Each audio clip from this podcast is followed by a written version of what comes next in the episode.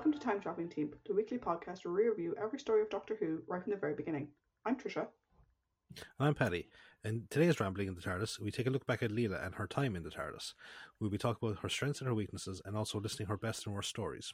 We'd also love to hear your thoughts on Leela, so as always, to join the discussion, you can check us out at Time Team, that's T I M E T E A M P, on Facebook, Twitter, and Instagram, or you can email us at timetravelingteam at teamproductions.com. Before we get in, I think a couple of housekeeping things. First of all, my apologies that last week's episode was late. I was sick, so that was why. um, better now. Very good. Also, me and Paddy were talking before we started recording about the next couple of stories, Christmas break, and stuff like that. So, Paddy, do you want to explain a little bit about the next season and what we're going to do for it? Yes, so next season is known as the Key to Time uh, arc. So it's all six stories are based on the one recurring plot point, which is a quest to recover the key to time. And therefore, each story builds upon the one previous.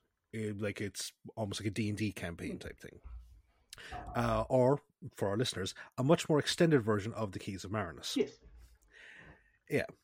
So, now because, uh, as many of you have uh, listened to, this is all uncharted territory for Trish. So we were talking about it, and I think that, and as well for yourselves as well, to get the best possible experience of this, it's better to have it all sequential in our airtime. So rather than doing our episode uh, next week and then taking our Christmas break, we're actually going to do a random rambling next week where we will talk about the the last couple of years for the podcast, the Jodie run, uh, or any questions and queries that he might want to bring up and get our opinions on. And then we're going to take our Christmas break, and then we'll start off the new year with the uh, Key to Time season 16. Yeah. So this is partially for my benefit in terms of watching mm-hmm. it, partially for your benefit in terms of not having the first story and then we drop off the map for three weeks, which I think would be awkward. Also personal reasons my sister's getting married in two weeks so um, i don't have a whole lot of free time if i'm being perfectly honest. So next week like i said we're going to do a random rambling. Um, we're going to talk a bit about the last couple of years of the podcast. We might talk a little bit about jodie's run. Uh, maybe ask each other some burning questions we've had you know now that we've gotten to this point who's your mm-hmm. favorite doctor, who's your favorite companion, things like that, have our opinions changed. And, you know, we'll probably put a message out on Twitter even before this goes out. Um, so if people have questions that they were wanting to ask, that we will answer them in that one. Mm-hmm. Absolutely. But for now, we need to talk about one Leela, as played by yes. Louise Jameson, who had her final mm-hmm. story last week with us. So the way this goes is we talk strengths and weaknesses, or weaknesses and strengths. Sometimes we do them the other way. We, we we like to end on positivity. Yeah. So weaknesses and strengths, and then worst episodes and best episodes. Where usually we have a three, two, one. I will give a slight spoiler for the next few minutes. I do have an honorable mention in my best episodes. As do I. but we start off with our strengths and weaknesses of our character. So I'm assuming, I can't remember, I could check, but I could be bothered. I'm assuming I did Sarah Jane first.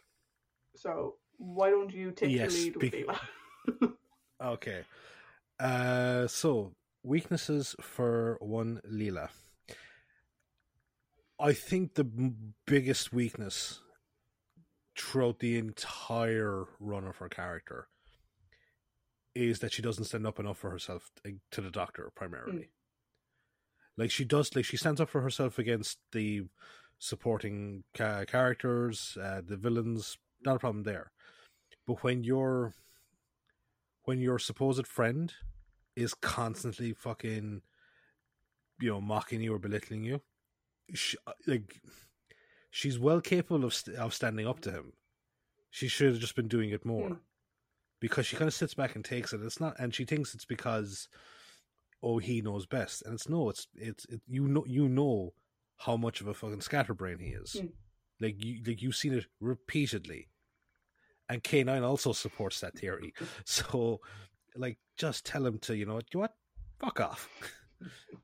um, and it's like, again, whatever else you want to say about, like, you know, oh, she's a bit naive, or, you know, may, well, she should be grateful to him because, you know, he's showing her the wonders of the universe and explaining it all to her. It's like, that argument can only go so far, you know? You can open someone's eyes to all these wonders, but you don't have to be a prick about the fact that they've never seen it before or noticed it before, you know? Yeah.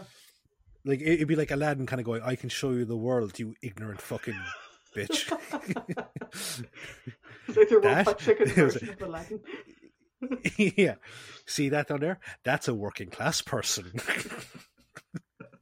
Fuck's sake. Um like and like, realistically speaking, that is her biggest weakness as a character. Because everything else like everything else is part of her character and it's actually not a weakness. Mm. You know? Like, oh, she's not technologically proficient to the same degree as say Sarah Jane or Jo or even Harry, Mm. who aren't technically who aren't scientists or Yeah. teachers or anything like that by default.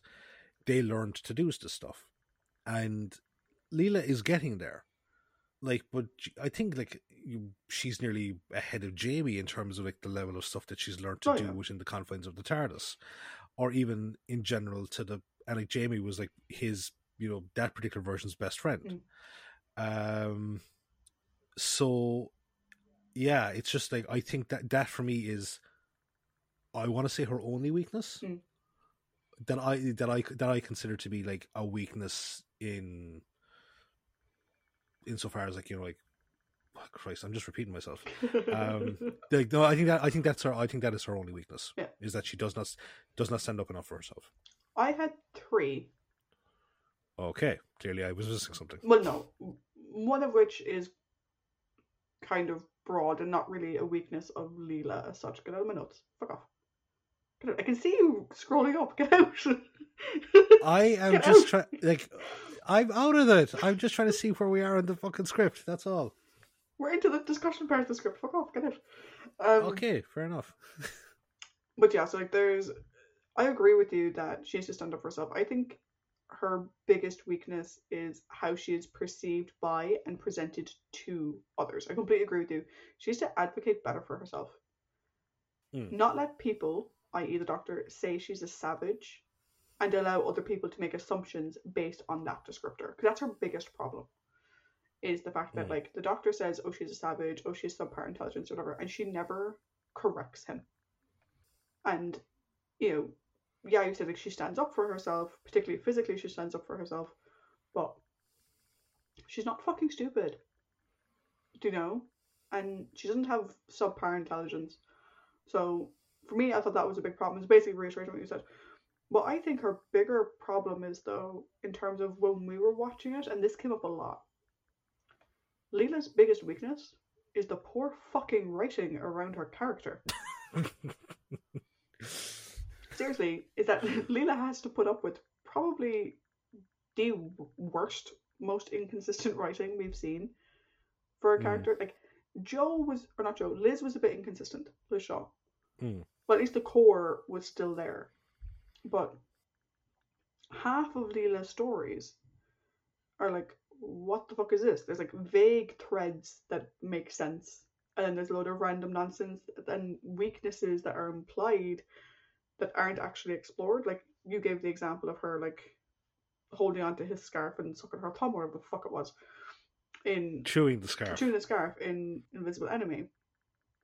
Or there was another one later on where she sort of freaked out about, you know, something being in the TARDIS and she couldn't attack it, she couldn't do it. It was like, what the hell? And then it never gets mentioned again. I think more so than anyone, particularly because she has such a short run.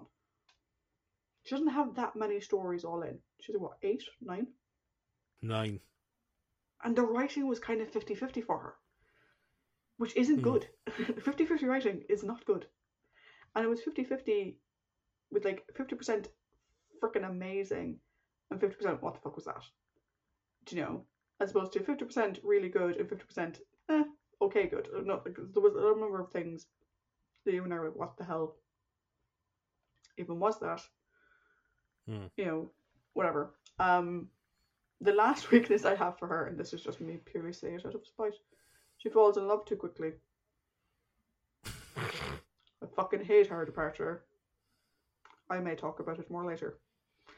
Mm. Um, Um, that's probably the quickest fall in love thing we've fucking seen in the they fell in love, Yeah. so they left fucking thing. yeah, I, I didn't like it with it- anyone else either. I didn't like it. I think the only person I didn't mind it with so much was Vicki. yeah, that was her choice. Do you know, in the sense Yeah. that like she spent time with him, and then like I didn't like that we didn't Granted, get we didn't she- get a goodbye scene with Vicki, which was annoying. Yeah. Granted as well, like she was a prisoner, so Yeah, but actually, do you know? Yeah. I think the one person who I didn't mind it with was actually Susan. The only issue I had with Susan was that it wasn't her choice, but it's hmm. clearly what she wanted. Do you know? And that developed over time. Um, but yeah, I think I think I agree with you though. All in though, I think in terms of Leela, the character, not Leela, the experience. Hmm. Um, the biggest weakness is not advocating better for herself. just the way you wrote about like her weakness being poor writing, it makes it sound like she should have fucking done a She-Hulk on it and just like punched, punched through really the screen. but like, I I know you created the robot dog, but what the fuck are you doing? uh, okay, so why don't you tell me what you think her strengths are? uh, ratio, so a bit easier to talk about this. Um, so you know, we'll go with what we see on the table first of all. Is she's a hunter, you know, uh, and not only that, but she's probably one of the best hunter in the entire hunters in the entire fucking tribe. Hmm. And she brings all the skills you'd associate with. Like you know, she's brave, she's cunning, she has really good instinct, which is ridiculed at times Mm, and then defended at others. yeah, Again, I think it depends on whether Bob and Dave are writing the fucking Mhm. script or not. um, but so that's what we got on delivery, Mm. you know, and we made a point of saying that she probably was. I think we maybe like we talked about like maybe the exception of Sarah Jane, Mm. the Time Warrior. She's the only companion that's like fully there Yeah. on deli- on delivery, you know. Um, so that was perfectly. It was inherent. That's everything that's there. So that's great. Now we like we talk about the learning curve. We talk about like we like seeing characters develop, and fucking boy did she! Mm. Like she learns quickly. She util- and she utilizes her newfound knowledge in the subsequent adventures. Like in, the, in I think I yeah, it's Horror of Fang Rock where she says, "Oh, the doctor has taught me about scientists, science, and I believe it's Yeah. better to believe in science." You know, I oh, I think it's better to believe in science, and like we even see her. I like that we actually get to see her learn. Mm. You know the, the the fucking you know uh, how how to explain transdimensional engineering. That's silly. um, I I like watching the learning process for Leela. Mm. You know, because again, it kind of reminds me of Katarina. Mm. Because because like at least you know like Katarina was learning, and then Steven got the fucking hump about that. A woman learning. Katarina just wasn't Um, given a chance, which I think is unfortunate. Because I think Leela kind of shows what you can do with a character like that. Yes, and it's why I'm not overly enthused about the newest companion announcement. I did not pay attention But- to it whatsoever because I never knew. Oh. All right, cool, fair enough. Um, yeah, it's like for me personally, I'm not excited about it. Mm. You know, I I like no, I can't wait to see the person in the role. I can't wait to see the character, but just I'm not excited about it. If Mm. that makes sense. Um, but back to Leela. I love how her knowledge, the stuff that she learns, helps drives the plot for the story that she's in, and she makes the solo part of the story where she's in great to watch. Like again, we've repeatedly said a good a good Doctor Who story has both the Doctor and the companions' stories within it being interesting, and you're like, oh, I want to get back to that one. Oh, I want to get back to that one. I want to get back to that, as opposed to, uh, Christ, when will we ever get back to Mm. you know the Doctor? You know, um, so like I think she had like a she, those were amazing strengths to have in a character that we were lucky that she was so fully developed from the from the start, and, and I put that down to Chris uh, Boucher mm. Because he just like had written this amazing character, and like um fucking Terrance and uh, Bob hmm. Holmes, mm. they they they they carried that character and they ran with it and they added more great dimensions to it. So like they're the kind of ones that help with the the learning curve and like expanding Leela beyond what we'd already seen with Chris. Mm. You know. Yeah. And again, that's that's half the equation because the other fucking half the equation is Louise, mm. who fucking did a great performance with everything she was given. 110%. 110%. For me, I had three strengths again. Episode mm-hmm. of threes this week. Um, Except for the honorable mention, apparently. Um, I mean, her survival instinct has got to be her main strength. Let's be honest. Yeah. It is an almost supernatural awareness of her surroundings, which I love that they never bother to explain it. They sort of half-ass explain it once or twice, but we never get a proper explanation. It just is what it is. And what I love most, like, not only does she have great instincts, was the fact that she trusts in them. Hmm. She never second guesses herself. Even after other people try to fob her off, like you said, it's a 50 50 split on whether people respect her instincts or don't. She trusts her instincts and she goes for it, which is fucking brilliant. You know, particularly like, I mean, you know, we talked about how Liz Shaw was kind of a bit women's libby and then not really. Jo really wasn't, and then mm. Sarah Jane really was women's lib. So if you're looking mm. at classic companions for young people to look up to, young girls in particular, but young boys as well, Leela's great in terms of be yourself mm-hmm. and trust your instincts. Absolutely. She's a great role model from that perspective. I think it's easy to get lost in the outfit and not pay attention to the person which I'll be honest was my concern when I first started watching it. Do you know, was she just going to be something for the dads, or was it going to be something more, or whatever? Um, but I think just watching Leela and how confident she is in herself, with the exception of standing up to the doctor about his comments, that's the one area where she's mm. not great.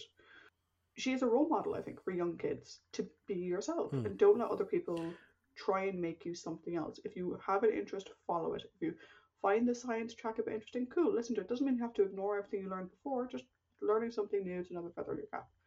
So that I think is brilliant. Um, the other two is her constant just getting stuck in. Again, you said this. We like companions who can drive the plot. Mm. And Leela, even when the story doesn't really allow her to drive the plot as much as maybe you and I would like, there's a couple of stories where we're like, eh, she's just kind of there. But even when she's just kind of there, she's still doing something. She's never just there just for decoration. She's never there just mm. doing something in the background. It's always action and active and finding something she can do. She's always doing something, even if her something isn't driving the plot in the sense of a necessary story beat in universe, she's doing something. You know, yeah, she might not be driving the plot, she might not have un- uncovered something new, but she was doing something. She was helping people, or she was rallying people, or she was doing research, or she was, you know, hunting people, or whatever. She was doing something constantly, which is great. And the last one is actually a skill or a strength I don't think she realizes she has, which is her leadership skills. Mm, like we talked yeah. about this in the last episode. For someone who ran away from home because she didn't want to be in a leadership position, she really is a fantastic leader. Time and again, we see her rallying people to her cause, particularly when those causes are not easy to rally to. Do you know? Mm. She's a natural leader, and I think that was why, like when we talked about it last week, I think it's why the falling in love part being the reason for her departure pissed me off so much because we had plenty of other departures that they could have given her that would have worked just as well as a sort of we need to get rid of fucking Louise, Mm. but would have been better for the character and would have better served Yeah. the character. Like we said, you know, maybe she stays and leads the people outside the citadel. Maybe she stays Mhm. and acts as the head guard for any one of the fucking people left over. Um, Mhm. or whatever, but that was she didn't get the departure that she deserved. And not to rag on someone who has nothing to do with this, but Steven got the departure that Leela deserved. Yeah, I agree. Joe, we talked at the time that we didn't think that departure really worked for Steven. Um, No offense to Peter Purves, there's nothing against Peter, but like it's the character of Steven, the departure didn't really make sense. Mhm. That departure would have made perfect sense for Leela. Yeah. And we didn't get it, which sucks because she's a natural leader. And they didn't recognize it, which ticks me off. No, it, it's it's true. Like, and it's like you like you made two very good points there as well about you know you were worried about the outfit, and I remember commenting at the time that the sexual nature of Leela's appearance is the least notable thing about her in her first appearance, to me anyway. You know, um, it's just like and I, and repeatedly like you know whenever she's wearing like her l- leathers Mm. again it's just like i i don't fucking notice it I do prefer the Uh, original leathers though. yeah oh of course yeah The no, replacement absolutely. Pocahontas leathers were a bit shit. and the other thing that you talked about there was her the instincts and again we talked about it on the sunmakers the missed opportunity for like that moment that momentary doubt that she had Mm. that k9 explained there was a great missed opportunity there for some real good fun with that um but like just overall she's definitely one of the strongest companions from the classic era in my opinion I would agree. I would agree. And like I said, maybe next week we might have a bit of a talk on our companion rankings as they are so far. I know I mentioned a bit of mine last week. Um, Mm. Might be worth it to explore it a bit more next week when we have a bit of time. Yeah. So on to the episodes. So generally speaking, we do a three to one of best worst to worst worst, and worst best to best best. yes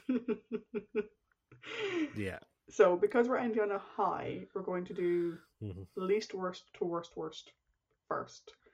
So Paddy, three, two, one, least worst, middle worst, and worst worst. all right so my least worst in my opinion Mm. is underworld Okay. invasion of time hmm and worst worst is the invisible enemy Okay. We have two of those in common. okay My least worst is Image of the Fendahl. My Right. middle worst is Underworld. And my worst Okay. worst is Invasion of Time. I will be honest, Image of the Fendahl and um Invisible Enemy were flippy floppy. Um, but yeah, I went with those three because I think um, we can talk about Invisible Enemy when we get to it for you. But um, I I think the parts of that that bothered you, I think bothered you significantly more than they bo- bothered me at the time. yeah Um, they did bother me, but they didn't bother me as much. So I think that might be where the difference lies. But so, what do you Yeah, say was or- in your third, your three spot? uh underworld Okay, so you don't have the Image of the Fendahl in your list at all. i do not So should I go first with Image of the Fendahl, then we both do Underworld, then Hmm. we do Invasion, and then we do. actually uh, just before we start uh, speaking of underworld so i compared the uh cso on underworld to the the television show Knightmare Hmm. uh and on twitter uh, myself and paul were talking about Knightmare and actually there's a twitter um account devoted to Knightmare and they actually liked the, the conversation that we were Oh, having cool. yeah. Yeah. Okay, Image of the Fendahl. Go. Why is it in the three spot in worst episodes? For me, it's because it was so meh. Like Leela isn't a meh Alright. person, but. Image of the Fendahl was a meh Leela story yeah, she has a moment where she stands up for herself with the doctor, which is fantastic. But she doesn't contribute anything really to that story. And I don't like her new twist, to be perfectly honest. Um, I was actually going to joke. I was like, it's because of the fucking outfit, isn't it? it was partially because of the outfit. The outfit shit. Um, but no, I think like with Image of the Fendahl, it's just she, what did she do? Not a whole lot. Do you know, like Leela's action, Leela's leadership, Leela's instinct. I said, yeah, she stands up for herself with the doctor once, but that's really it. Do you know? She didn't contribute anywhere near as much as she has in other stories. And I was just like, when I'm describing a Leela story as meh, I'm like, that, no. No, Leela's more than a meh. So that, for me, was why Image of the Fendahl made the list and Invisible Enemy didn't. Because there was bits in Invisible Enemy I did not like. But there were significant bits in Invisible Enemy that I did like.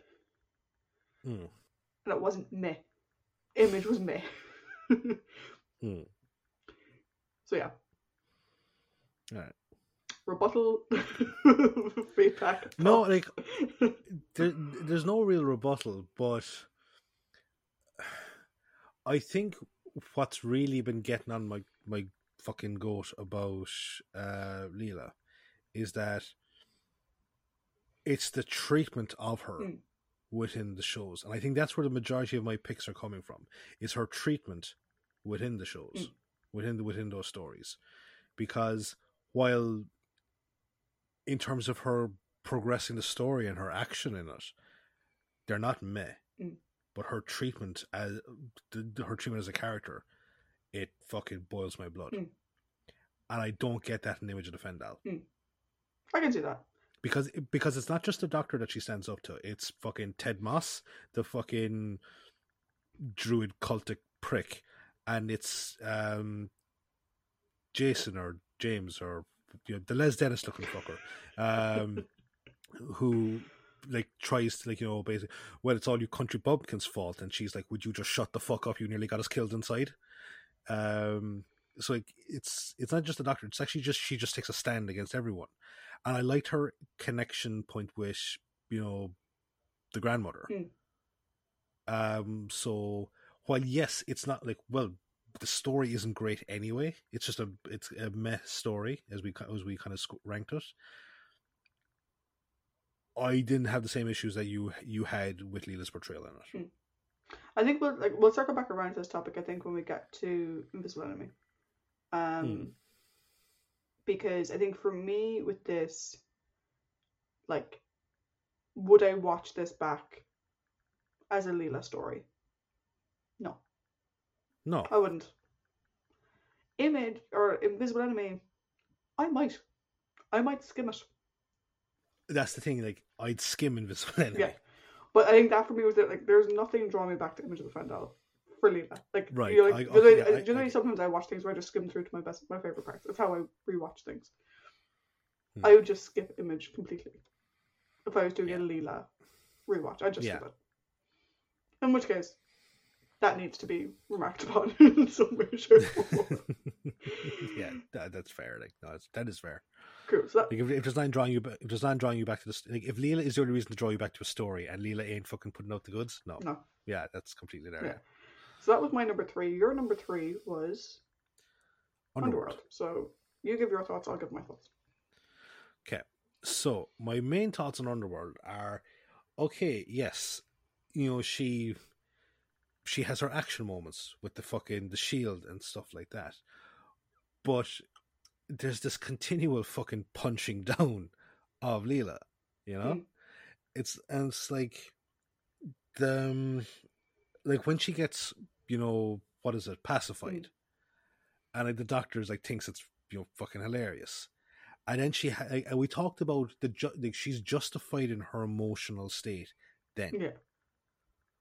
It's just but it's, it comes it, it comes across as a child's tantrum as opposed to you took away my fucking free will you won't take it again um and i i commented on the, the fact as well like that she just seemed a bit more frantic and unsure Mm. than we'd seen her before. But again, it's the two lads just can't fucking write for her. Yeah. And like going back, it's like they they they really can't.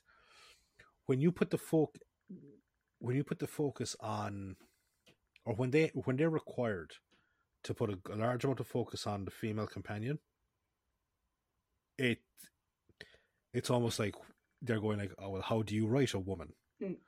Because if we think about the stories that we actually liked by them, there was the Sontaran experiment, Mhm. the Three Doctors, and there was one other. Can't can't remember for the life of me. Did we like Claws of Axos? No, not not No, particularly. my mum didn't bother. Yeah, that was great. Um, but but if we talk, we're talking about like okay, the three doctors. That's a very large ensemble thing. Mm. Like you know, because you've got John, you've got the Brig, you've got Benton, you've got Jo's a very small part of You it. got three doctors. Yeah, you got three doctors. Um, then Sontaran is it's very small. Mm. It's Harry's first solo adventure. Sarah Jane is tied up for most of it, and we're also seeing another level of the Sontaran sadism. Mm. You know, and there was a fucking other one I can't remember. I don't know what it Did was. they Monster, do Hand no, it wasn't? Monster. They did. Sorry, they did. Yeah. But again, They didn't do her departure scene, so we were like, thank God. they, they didn't do her departure scene, and also Sarah Jane is hypnotized Mm. for a large majority of it. So there's no Sarah Jane under her own free will for a lot of the portion of it there. Mm. Um, Although you it- could it kind just- of look at it that way and sort of look at like because we look at Sarah Jane's behavior in Hand of Fear as the culmination of her traveling with the Doctor. That she went from being the somewhat uptight feminist, hmm, whatever, to being more childlike and childish, and we see that as a progression across it. But like, if you only watched Hand of Fear, yeah. if you watched her first episode or last episode, you'd be like, "What the? F- why is she acting like a big giant child?" It's actually interesting because I um someone commented on how they didn't like uh, that the Hand of Fear departure. You know, they didn't they didn't like why she's like she leaves in an overalls after she started off in a suit. Mm. And I responded like you know that we thought it was a very interesting actual character study about how adventuring the TARDIS can affect your sense of reality a small bit. Um, I mean, that, that's still the way I see it because we see that yeah, you know progressively throughout the stories, but it. uh, I mean, she is very childish in Hand of Fear. No, I love it. I think it's brilliant. But. Yeah. would that have been in our character bible? Maybe not. no, Do they just Like- write women as being quite childish? Maybe they do. Yeah, well, we're going to fucking talk about it more, I think. But, like, Un- Underworld was, like, we talked about, like, Underworld had so much potential and they just fucking face planted on it. Yeah. Uh, and a part of that is the treatment of Leela in it. Yeah. Like for me, like Underworld took my two spot because Underworld really went into would I rewatch it for Leela? And now I'm really thinking about like the way she's being treated because I agree with you. She's treated like crap the whole way through the story. And particularly like and I told you like you know, you and I had different reactions to her response to being pacified. I thought it was a bit OTT, but completely understandable and I probably would feel the same way if it happened to me. Um, I think you took, I think you read it as like super OTT, and it sort of took you out of it. It didn't quite take me out of it to quite the same way that did you, but it did bother me. Um, and like I said at the time, that like yeah, we see her fighting as the story goes on, but she never got her redemption.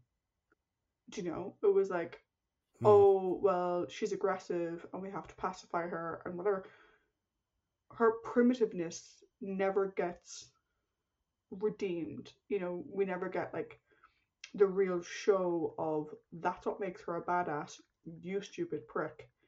Do you know, like we don't really see Leela standing up for the Trogs hmm when she was in the exact same position they were in before. Do you know? Yeah. Um and you know we don't see that like Leela's primitiveness is like her instincts are worth more than all of their cleverness combined. And for me in Underworld, really like that was really the thing of like they did her dirty in that. Do you know? Um I don't know why. We'll probably talk about it in a second when you talk about, you know, um this, but I don't know why Underworld bothered me more. I think it's because of the correlation between the Trogs and the Seventeen. Hmm. That like here's your story to show her development from where she started to now, and they just shit the bed.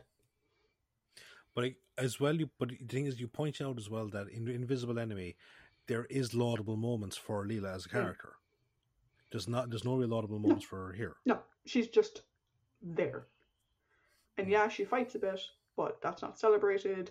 She doesn't like she doesn't do the sword of the stone moment. She doesn't do anything really. And like I said, the, the doctor and Tom have that great moment where they're getting the trogs on board the ship. We don't see her standing up for people like which she would. Do you know? You totally get that sense of I mean, I was gonna call it like we don't have any real season like first season Leela stories in here.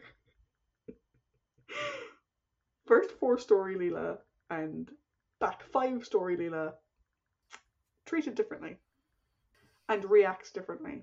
Um that's why for me like Image of the Fendahl was a mess story, it's a mess for Leela, I wouldn't rewatch it.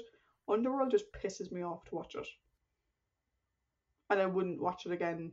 Again, if I was doing a Leela binge, I wouldn't rewatch Underworld because the whole pacifying a person thing and the doctor Mm. being okay with it, fuck to the no. Just, mm-mm, mm-mm, not happen. Not Yeah. happening at all. Although, like in the in the back five is there is the halftime split of the Sunmakers. Which is, alright. That's a good bit. yeah, Sunmakers I would binge, I think. Um, yeah. I think, I think I'd include some Sunmakers in a binge. Um, then you have Invasion of Time next, right? I do as my number two. Yes, and I have Invasion of Time as my number one. So why don't you go first with your number Mm. two? Alright. So we're now coming into a, an equation where there are some really positive things for Leela in this story. Mm. As we talked about, her leadership, her relationship, whichever way you want to look into it, with Rodan. Um, I know what way I look at it. lower those eyebrows. Uh, um, and just like her interactions with the native contingent of Gallifrey, and you said like her just like the moments that she has like fighting the Sontarans, the, they're really good. Mm. But Jesus Christ, like it just gets on my fucking nerves over the whole like bipolarish relationship with Leela. It's like you're like, you know, she's like an amazing hunter, like she can survive in the wild, but they tear her mind to pieces. Like she's some almighty monster weakling. Um and it's it's it's it is fucking frustrating because again we talked about like you know in the TARDIS they can't read your thoughts. Explain it to her and then have her like hide in the TARDIS until they're distracted and have her fucking sneak out, like I don't know, wearing a big tinfoil hat, um, something just, and then it's the, oh, your arm is hurt. I think I'm falling in love with you. Like versus the you know person that you've got a really good rapport with, plus seems to be carrying Smarties for days. So like you know you really you you're back to uh, losing horse on that one. I think. Um, it's just a fucking dud departure on top of the whole you know um i'll miss you doctor and just like sort of uh okay i'll let you know how i actually feel once i close this door Yeah, like, okay. I agree with everything you just said. Why did I put it as my worst? Worst. I think it's because it's it's a similar reason to why with Jo. Her departure story was, if I remember correctly, my worst worst for Jo as well. Yeah, I believe so. Or was it Terror of the Autons? It was either her first or her last. Was one I think. It was, uh, can't remember. I will. I will check you as can, you, you were check what I making ramble your. But it's her final story. Right? They knew it would be her final story, and they have her on Gallifrey. Right? The hoity-toity, fucking full of themselves, fucking time lords or whatever. What better opportunity were they going to get to showcase how amazing Leela is, and how what makes Leela Leela is what makes her fucking badass. And what did they do? From the very fucking first scene, she's infantilized. She's treated like she is the worst thing that could possibly happen to this planet is Leela being there. You know? So you have K9 hiding things from her. You have the Doctor rigging the TARDIS. Never mind. She can function. She can use a lot of parts of the TARDIS. I don't know if Jamie ever learned how to open the fucking door, but like she knows how bits of the TARDIS work. So clearly she's intelligent and enough to learn science and technology. And from the minute the Doctor walks in, K9 or Leela tell K9 to tell you to shut up. We're not telling you any. The dog fucking knew. The dog was a central part of the plan, and Leela wasn't told. To your point, they can't hear your thoughts in the TARDIS. Just fucking leave her in there, then have her fucking keep an eye on the cameras and doing fucking reconnaissance for you from inside the TARDIS.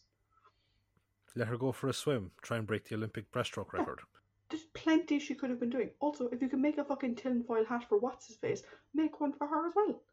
Like, there's so many things in that first few scenes that were done badly. And then the fact the doctor's like, she can't even be in the Citadel.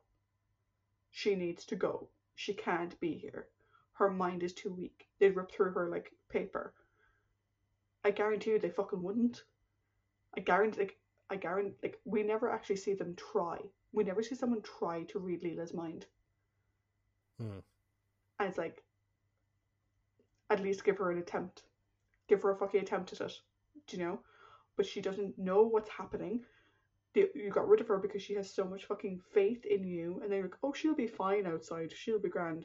And then once she finally does rally everyone together, she gets no fucking kudos Hmm. for it. I was like, yeah, Leela, thanks. Whatever. And then she does nothing. Like, they do the rally, save the day for five seconds. Then what does she contribute in the last two episodes? A, a knife to the probic vent. A knife to the probic vent. Awesome. Hmm. Then she fall in, falls in love with some guy and stays behind. Captain Captain Charismaless. Yeah, I, I'm, I'm, I'm Um, now convinced in my head that he's just a beard for the other two because, like, come on. Um, but like, her departure was shit. She deserves such a better. They knew for ages she was fucking leaving, and they couldn't write a better departure for her. And I still like. I told you this at the time. The Doctor refers to K nine as his second best friend. Hmm. Given the departure we got in the story, do you think he meant Leela was his first best friend? Oh God, no. No. And that's shit, because she deserved so much fucking more. She deserved to be queen of a fucking planet. Or the head guard, she deserved to be lauded for her leadership, for her instincts, for her, you know, her battle prowess and whatever. No, I'm staying here because he hurt his arm and apparently I have a thing for simps. I don't fucking know what the fuck, like, I don't get it. Like, it pissed me off so much. And for me, like, if Uh. you have a departure story that is not good, it's always going to be high on my worst episodes. Because, like, departures need to be good. Uh, speaking of, so your worst for Jo, Mm. Green Death was your second Huh. worst. Your worst was Terror of the Oh, okay. My wor- my third worst for Jo was Terror of the Autons, and my worst was Green Death. Yeah. Uh, also, the whole you know their mental powers Mm. thing. It reminds me of like this really redundant quote from the Venture Brothers. They're talking about like this one character.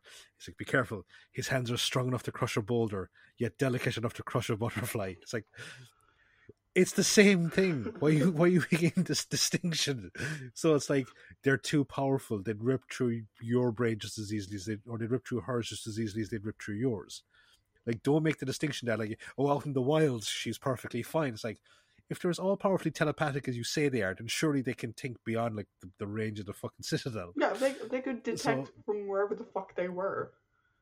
Yeah, yeah. They, that's like they could detect from a fucking ship, however many thousand kilometers away, that you were up to fucking no good. So, like, I don't get the distinction that you're trying to make here.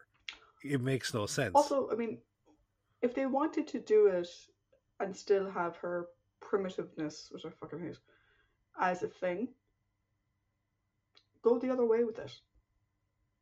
Leela knows everything. Leela is the linchpin to the plan. But her mind is so inferior, they won't take any notice of her. Go the other way with it. Double down on it in the other fucking direction. That her mind doesn't give out big giant fucking waves because she's not fucking telepathic like Gallifreyans are. So she can know mm. everything. It's not that they can't read her mind, it's that they would never read her mind. Why would they? She's just a primitive. Yeah. Use their prejudice against them. Yeah. If you wanted to do it hmm. that way, it's a better way of doing it.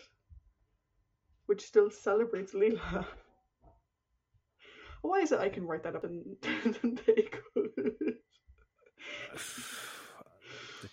I don't know. I think that's that, you know, that might be a question that we're going to ask you know, a couple of more times coming up. Uh, but yeah, so that for me was my three, two, one. So Image of the Fendahl because it was completely met, and I have mm. no desire to go back and watch it, and I wouldn't even rewatch it for Leela.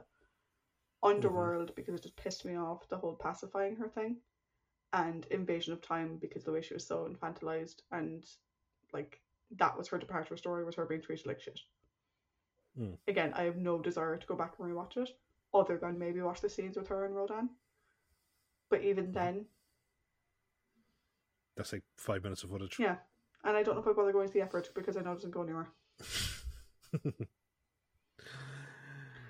so that leaves me with my number yes. one, which is the Invisible Enemy, and I could sum it up easily in the statement that I made at the the time. I was like, you know, ah, she goes, the reason that you know it's not affecting her is because she's too fucking stupid.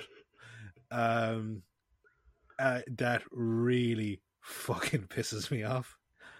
It, uh, it just like again, we had four stories, three of which we're probably going to discuss. um, well, or possibly four, depending on mm. which way our our teams would line up. Um, we had like four stories ahead of her, which is like this you know, fucking Ellen Ripley, Sarah Connor, fucking Xena, whatever you want to put there, all that, and like you have this fucking board to work off of, and it's then it's like Raquel Welch from fucking uh, one million years BC, and like it's just I, I, I don't know what the fuck the guys were doing. Like, and that, that's the thing that, but I, I it kind of bothers me in relation to. I, I think that's probably been the biggest issue we've ever had with Classic Who, mm.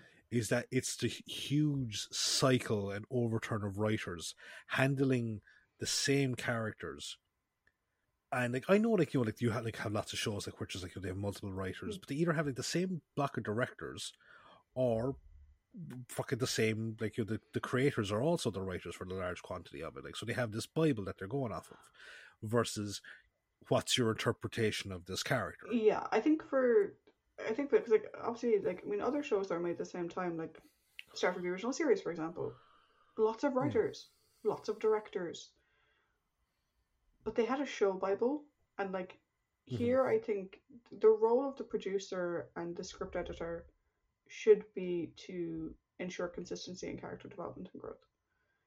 And I think after Bob left, or when Bob was leaving, they just didn't care. Like Leela, very consistent for the first four stories.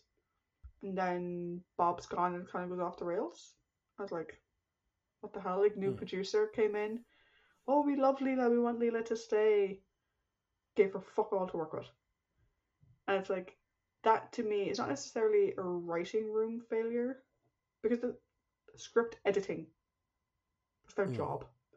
Um, you know, I mean, also a lot of these stories are written without knowing who the companion is going to be. Um, they're written months in True. advance, or they're recycled, or they're Mm. pulled forward, or they're pulled backwards, or whatever. But I think there's something we're seeing more so with Leela than we've probably seen with anyone else, which is where's the oversight? You know, um, because Bob and Dave got to do it twice. They got it wrong the first time, And they doubled and they down. doubled down on the same fucking same fucking thing as well. Hmm. The second time, I was like, where was the oversight to stop that from happening? Where's the oversight being like, hey lads, it's been a couple of stories since you said this, so she's grown and evolved and moved on. So you know, grown, evolved, and moved on. Well, I- but the other thing then is like when they, they when they shrink down, they go on their, their Yeah. fantastic voyage. You know, again, you pointed out at the time, and it really did kind of just boggle my fucking mind. Is that you know your hunter ability will be able to help track us track it down. You're constantly fucking leading her. Mm.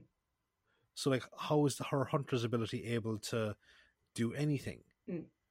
And like again, as like my you know the scarf chewing the scarf is like okay, we've never seen anything like that. Yes, she is spooked by the big scary presence, but at the same time, she faced Xoanon, Mm. so didn't seem to have an issue there. Why and at the end of the day, why is it the only person that appreciates her capabilities and her intelligence for what they are is a robot dog? I think that's why I didn't have it in my three two one. I love her and K nine in the story. Hmm. And I will gladly go back and rewatch Leela and K nine. But like, you see, this thing that that that draw that would draw me back to watching the majority of it. But at the same time, while yes, okay, like you, I I I watch my favorite parts in certain episodes. But at the same time, like I want to be able to watch the entirety of the episode as Yeah. well. I think I think for know? me, like the Leela thing in this, like I found the chewing the scarf thing fucking weird. Hmm. And I found the ending and the fact that like yeah, they did the whole oh she's stupid so it fucking ignored her and then they never gave her the payoff. That's annoying and it's very under it's literally underworld all over again. Hmm. The difference for me between underworld and this is that there's bits I like in this. You know, the bits of her with K9, her just the way she is in general, the way she protects the doctor and you know gets him to the hospital and whatever. I love all that. That's all brilliant, and that bit I'd rewatch again without a problem. Do you know? And I'd get over the scarf biting at the beginning to enjoy the next three episodes or the next Hmm. two episodes. Do you know what I mean? Um, and then I probably wouldn't watch the end of it. Um, but like for the others, I wouldn't go through it again. I just had a funny realization there, and I think uh, it kind of runs to what Paul said, right? So we've been talking like a fairly good time, a fairly in-depth conversation about Leela, and we're just finishing her weaknesses. In this same time frame, I'm pretty sure we did Ian and Barbara's entire fucking rambling. yeah. That's because we were really Uh, paranoid and self-conscious at the beginning. Now we don't give a shit. yeah, exactly. Like, you know? also, we're more comfortable talking about. I, I, sometimes I do sort of find myself going like, "Oh, if we could go back and talk about those stories again and talk about those characters again." Although we do mention Ian and Barbara on the regular anyway. Ian and Mm. Barbara's rambling never ended. Let's be honest. Yeah. they go on forever. Well, well, see, I'll get a chance to possibly explore that now because I'm pretty sure one of my Christmas presents is the collection uh, Blu-ray box set for season two. One of my presents to myself is a Yeah. collection of books of season. I don't have a significant other to buy me these things. I have to buy them for myself. Well, to, to be fair, I went. Can you buy me this, please? As opposed to every Um, other year where you do the same. Well, no, no. See, I give people okay. I give people a wish list and say whatever you want to get from that. Feel free. Here is your Mm. guidebook. If you want to give me something outside of it, that's perfectly fine. If you're struggling for an idea, here it is. No, I deliberately went. I want this. get me this. um, so yeah, let's move on to like you know the positive side of things, or like let's move to our happy place. So I have three and an honorable mention. I have three and an honorable mention. I have a funny feeling they're the same four, perhaps just in a different order. Maybe. maybe Okay. not. So, Right. Okay. what was your honorable mention? Robots of Death. So was mine. Okay. okay. Three. Face of Evil. So was mine. Two. Horror Fang Rock. Yeah. Which means This is the bed sheets, bed Cards Against Humanity thing all over again, isn't it? Because also for context, people wonder why I mentioning bed sheets. One was it Christmas.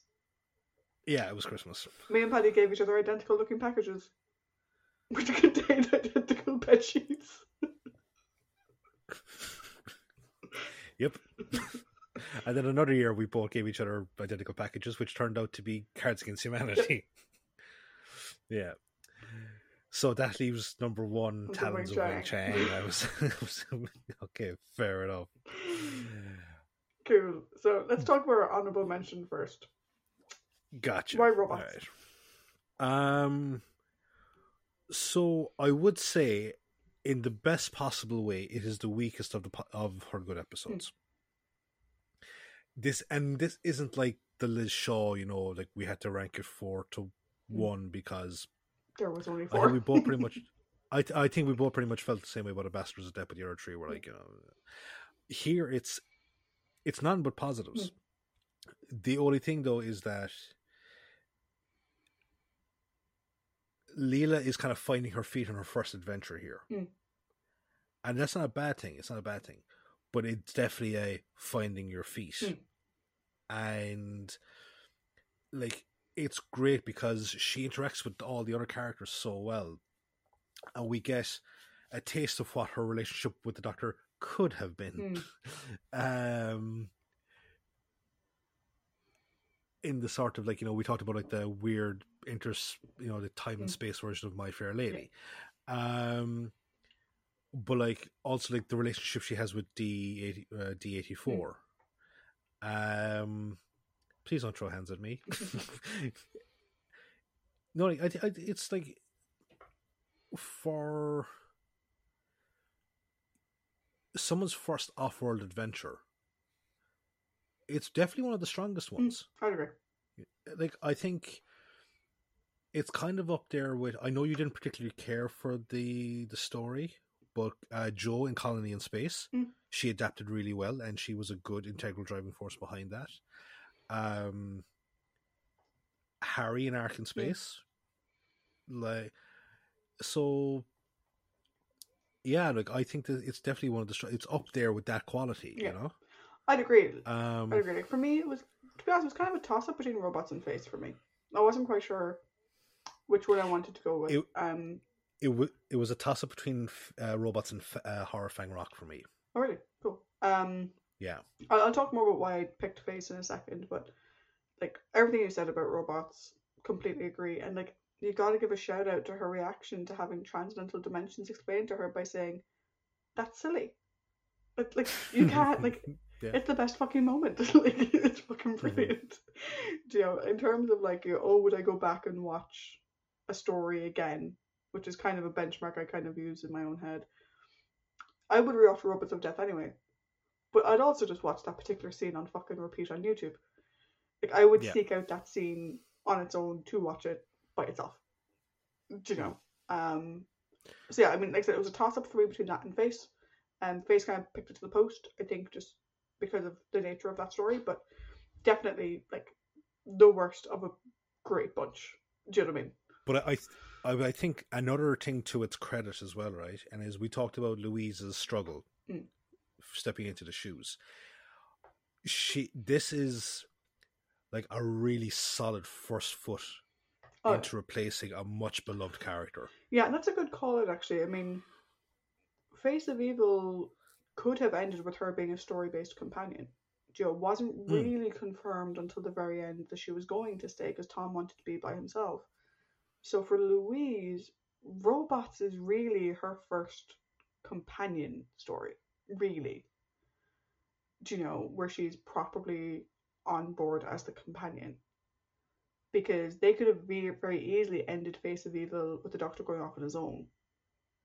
Which is what Mhm. Tom would have Yeah, they wanted. Um, so that's actually, that's actually a good thing to consider when you're when looking at Robot. And like you know, we talked about how Louise's performance in Robot was fucking, or Robots rather, um, was fucking phenomenal. Particularly knowing what we know was happening behind the scenes Behind the and the fact scenes. that maybe it wasn't the best working environment for her. She wasn't feeling very welcomed, you know. And you know, I talked about like that conversation that she had with Lis Sladen, where it's just like, oh, like how are you finding it? And clearly all happy, happy, and Louise didn't have that experience, at least not at the Mm. beginning. Do you know? So, yeah, I think that's something to maybe to keep in mind when looking at robots is that there is some background stuff going on, and even with all that, she fucking knocked out of the park. Like I said, it's the worst of a fantastic bunch. hmm Yeah, no, absolutely. Cool. So, So face.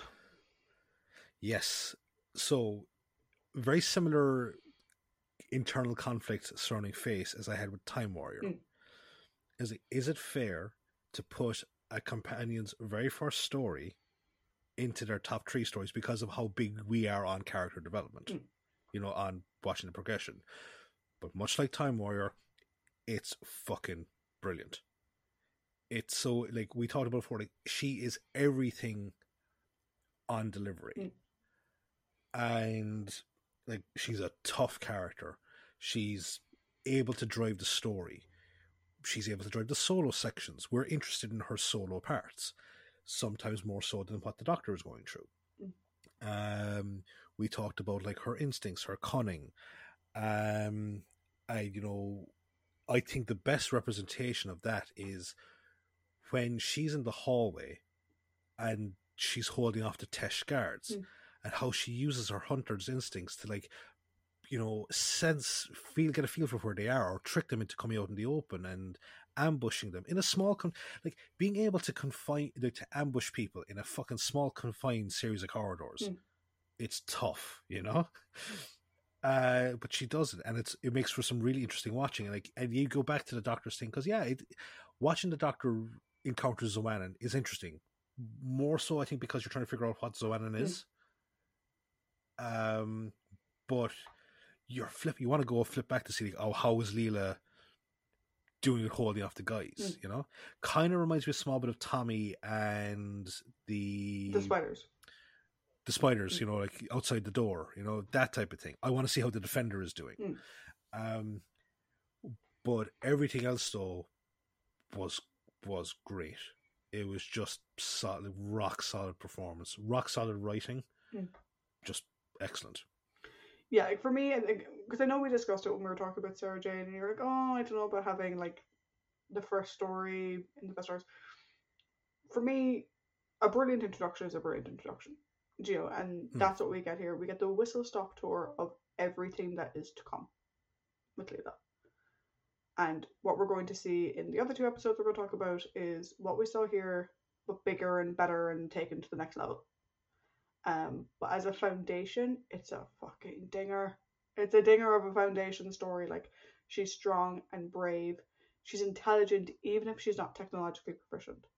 Like once she realized, once it's explained to her what's going on, she's like, okay, I didn't understand a fucking word of what you said, but I get the gist. Cool. What are we doing? No, like there is nothing. Like at no point is she like, no, it's magic. Blah blah blah. If you're sure it's not magic, it's this. She's like, oh, okay, Hmm. noted. Good to know. Um, she again, her great instincts. She adapts well to change, and also she's a great leader, even when she doesn't want to be. Do you know? Yeah. Like I think what makes Leela so interesting is the fact that like, and you can kind of say that it's a little bit like, you know, Disney's Pocahontas or whatever you want to call it, right? But the fact that like at the end of the story, she realizes there's so much more to learn, and she wants to go out there and learn it. She won't be hmm. happy just leading the tribe. She knows there's more out there. Also, the tri- the two tribes are fucking thick stupid, and she's like, no, please, please don't leave me here with them. Yeah. Abs- oh, But it's that it's that, and it's the thing about Leela is that like Leela knows her own limits, but she also knows that she can learn to move beyond them. Mhm. And this is the first Yeah. step. So this is the first step out the door, or the first step in the door, depending on what way you look at it, to get her to where she's, where ideally she would have gotten to. Yeah. Had things gone a different way. So yeah, No, yeah, I agree completely, completely. Mm. And that's not that's not even acknowledging the fact that like she is. If you if you want to go if you wanted to go down this route, she is a female warrior in a cast primarily made up of men. Mm. Like, and again, you don't you don't care about that particular fucking story trope. Yeah. You don't like it, it's it's just not written that way, Mm. and it, it's it's great and all fucking credit to Chris for the writing he did for Leela. Yeah. All credit to him. yeah, hundred percent. I think I think that's partially the reason why I um I didn't have image um, on my thing because it was him writing for her again hmm. and you know I was like she's in good hands. Hmm. Then we have Horror of Fang Rock. Yes. Go. Horror Fang Rock. yeah, yeah, sorry, no, Horror Fang Rock is like it's the first story under the new showrunner. Mm. And it, it had all the promise that we were looking for, you know, like here here's the jokey relationship. Here's the jokey way of saying savage, you know, she's in on the in on the joke. There's the ban excuse me, there's the banter back and forth, you know. Mm. There's the respect for her uh, abilities. There's the standing up for her against fucking, you know, bitchy McBitchface. Um like there there's it's what it fucking should have been. Yeah. It's what it, it, it this was the first step into that fucking path and then immediately those two fucking plebs got a hold of it and they just um or just no because, because I think that was written before horror so it makes it even worse in the sense of like it's the showrunner's fault then because it's like why didn't you don't just fucking switch them or something but no I don't know it, I was just this was such a it, this was such a good story with Leela Yeah. because it was what we it's what we were we were terrified like it seemed to put away all our fears Mm. you know Only for them to come back up again. yeah yeah ugh.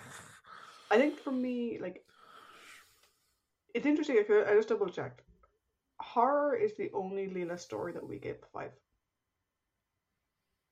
You gave a five i gave a 4.5 Did you?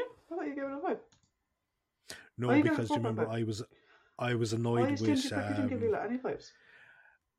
I, I no because I, ra- I raised the fucking point that in these types of stories every character that has to get some sort of a Oh, up with- connective response yeah. from me and i was like i don't care about these people being fucking killed off I you know. Okay. Horror is the only Leela story I gave a five. Um, I was it's second only to Talons because of the limited location. There's only so much plot driving you can do in a lighthouse. yeah to be honest. It- it- There's it's only the- so much you the can do in a very confined location. Yeah, The it's plot the kind of set- it's the setting of like a D and D thing on a train. Yeah. You know, you're literally railroading them as to Yeah. where they're fucking going. There's only so much that, that, Uh, she, that she can do to drive plot.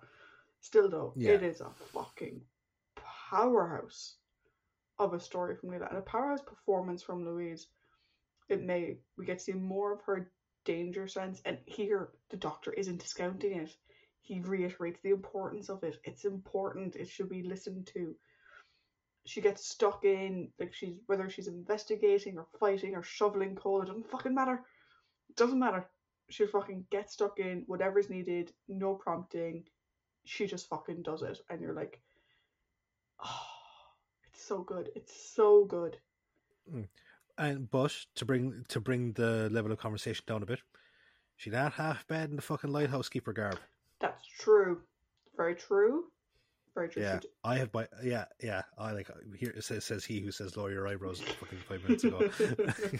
um, but yeah, yeah, no, I think like this really. I mean, you know, we thought that like Face was her first story, and we thought, oh, that's fu- fucking corker of an opener.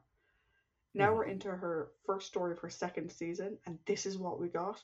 Like you and I were riding high for a reason, like Mm. you know, and we And, were like, expecting again- that train to keep going.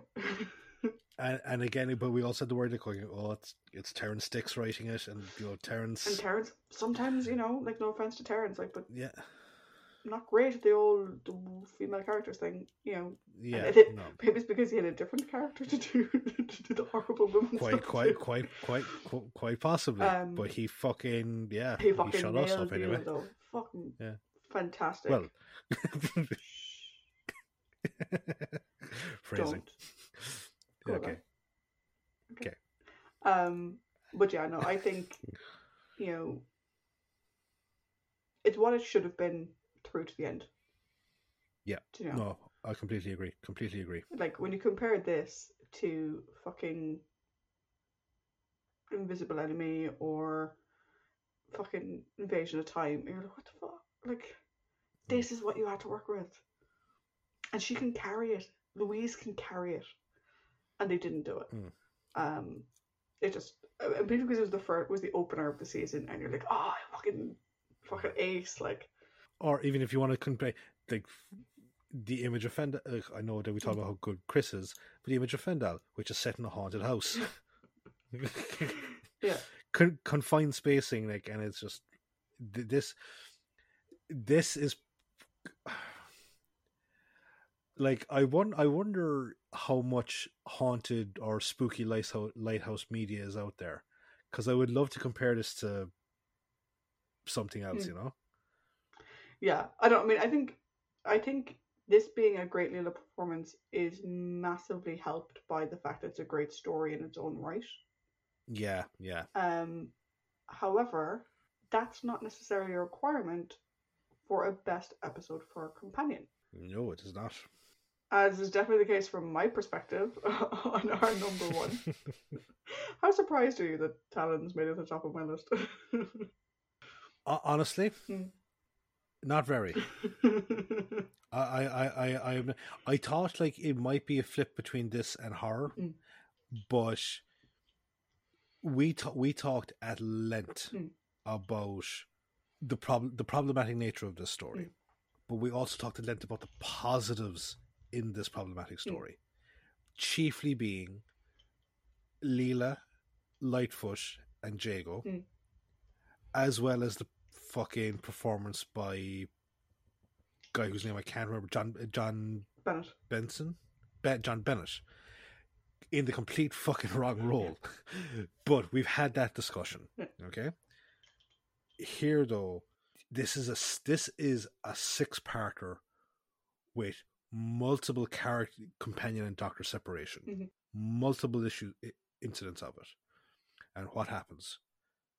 She follows the fucking kidnapper, pretends to be one of his victims, ambushes him, fucking goes back to reveal the, the source of the lair, jumps through a window while being threatened by with a fucking by a a, a ventriloquist puppet with a brain pig brain.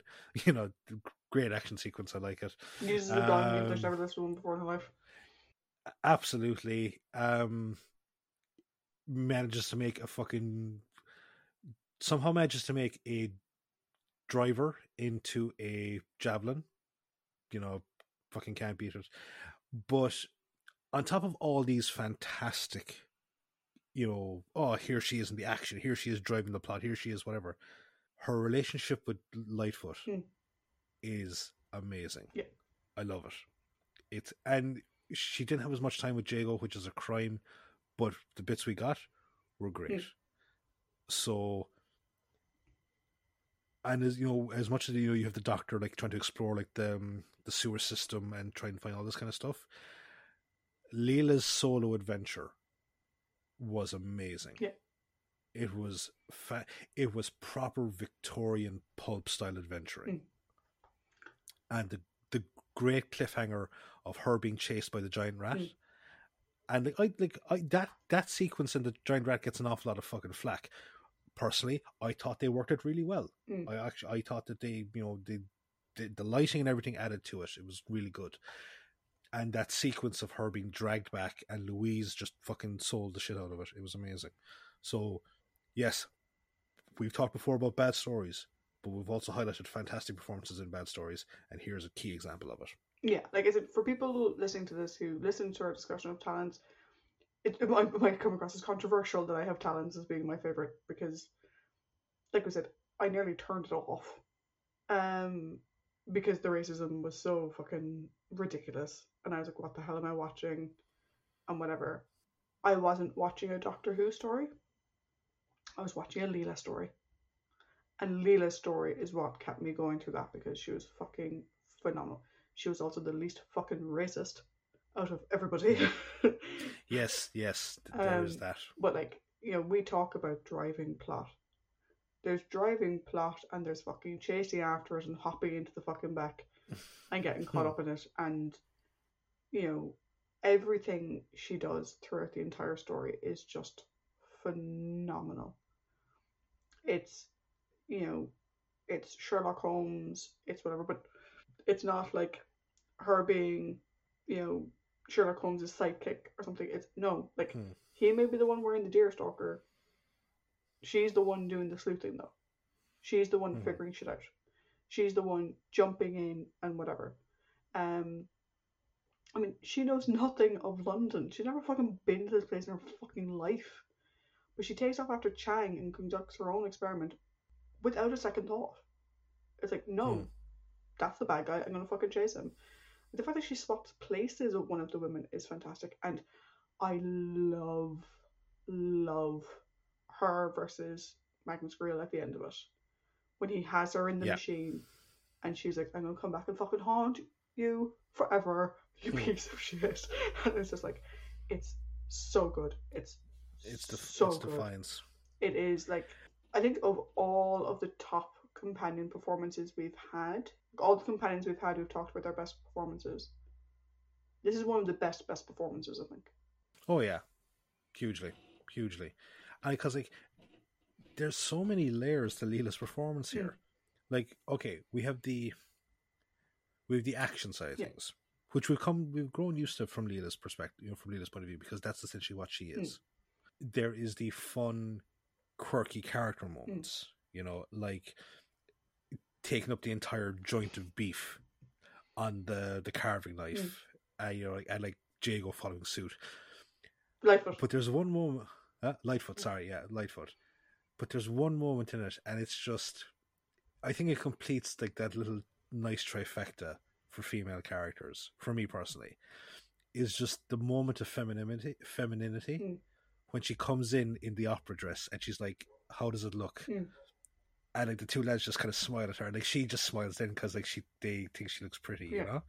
And like it's, it, it kind of like it's a lot of things. It's like um remember Firefly, Mm. the episode Shindig, where Kaylee gets like you know the, the pretty dress. You know, Kaylee like who's like a rough and tumble, you know, ship's engineer, and like you know you love Kaylee for that.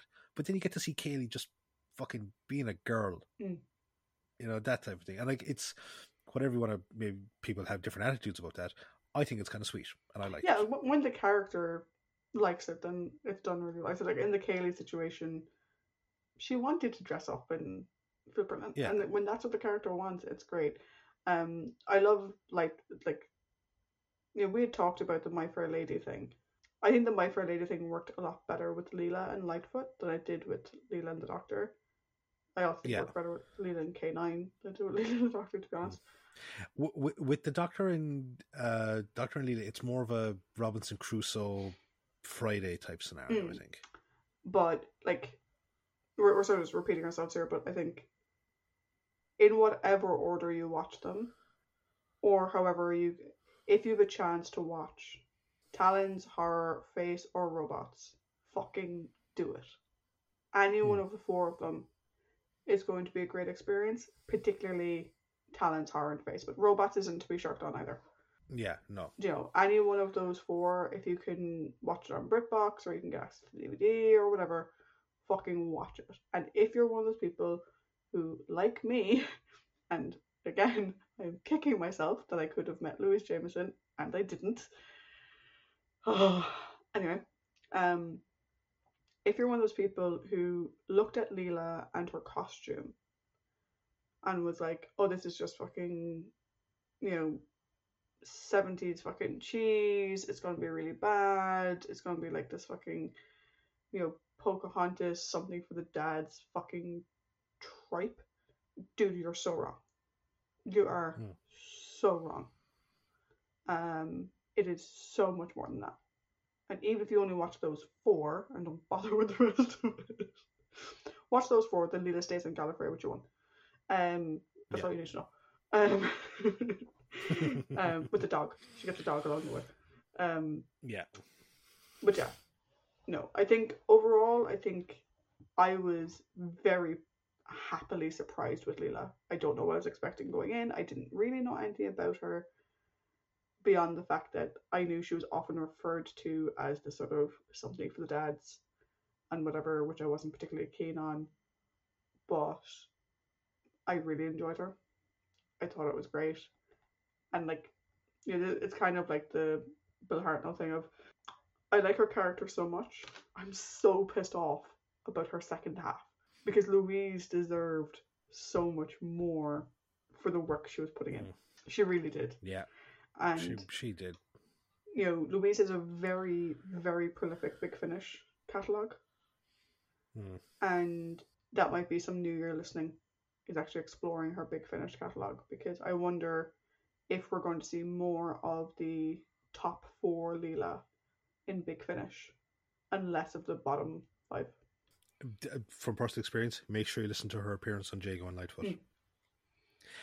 Um, but like one thing I love is we we continually see it as well, right? Is actors who have been on the show as companions or doctors Mm. and have been who have been burned Mm.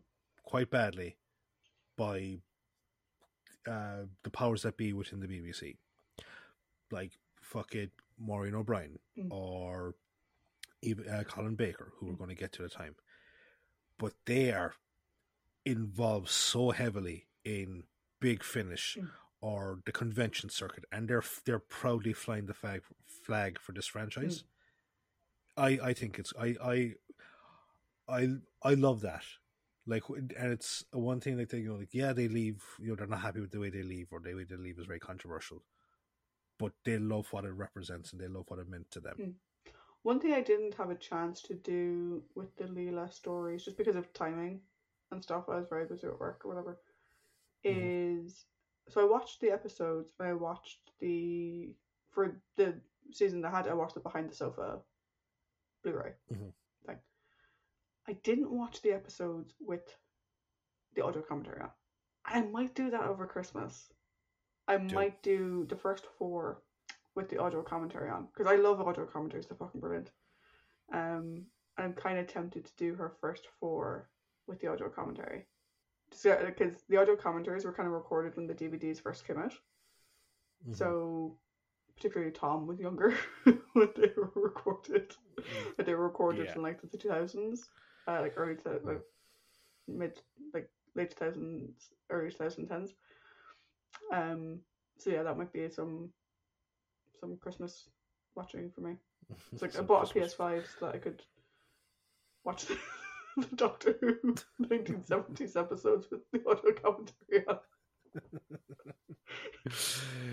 Nerd. Because why not? I have Yeah. to buy for something. Not God of War Ragnarok. No audio commentaries. Yeah. Audio commentary and the Astro Playroom that comes built in. Which is a lot of fun. Which is actually to be what, fair, I'm, it's a lot honest, of that's what I'm most looking forward to playing when I open it. That's. Anyway, Uh, we've yes. gone on a rambling, as is our wont. Mhm. This is a Yes, we long rambling. Is this longer than Sarah Jane's rambling? It might be. Possibly. Um, but like we said, next week another rambling, mm-hmm. which is going to be fucking random. Um, so Yeah. this episode will go out on Monday. hmm We do usually record on a Thursday, So if you're listening Yes, to that this on the day it goes out, you do have a chance to send us over some questions if there's anything you want us to answer in next week's episode. We will also put it on Facebook and Twitter in advance. Anyway, mm. Yep, that is true. otherwise, tune in next week for more random shite. Yes, absolutely. Really selling it there, Or- Trish. Or or Mrs. If you think about it. oh, Cool. bye. Until then, guys. Bye.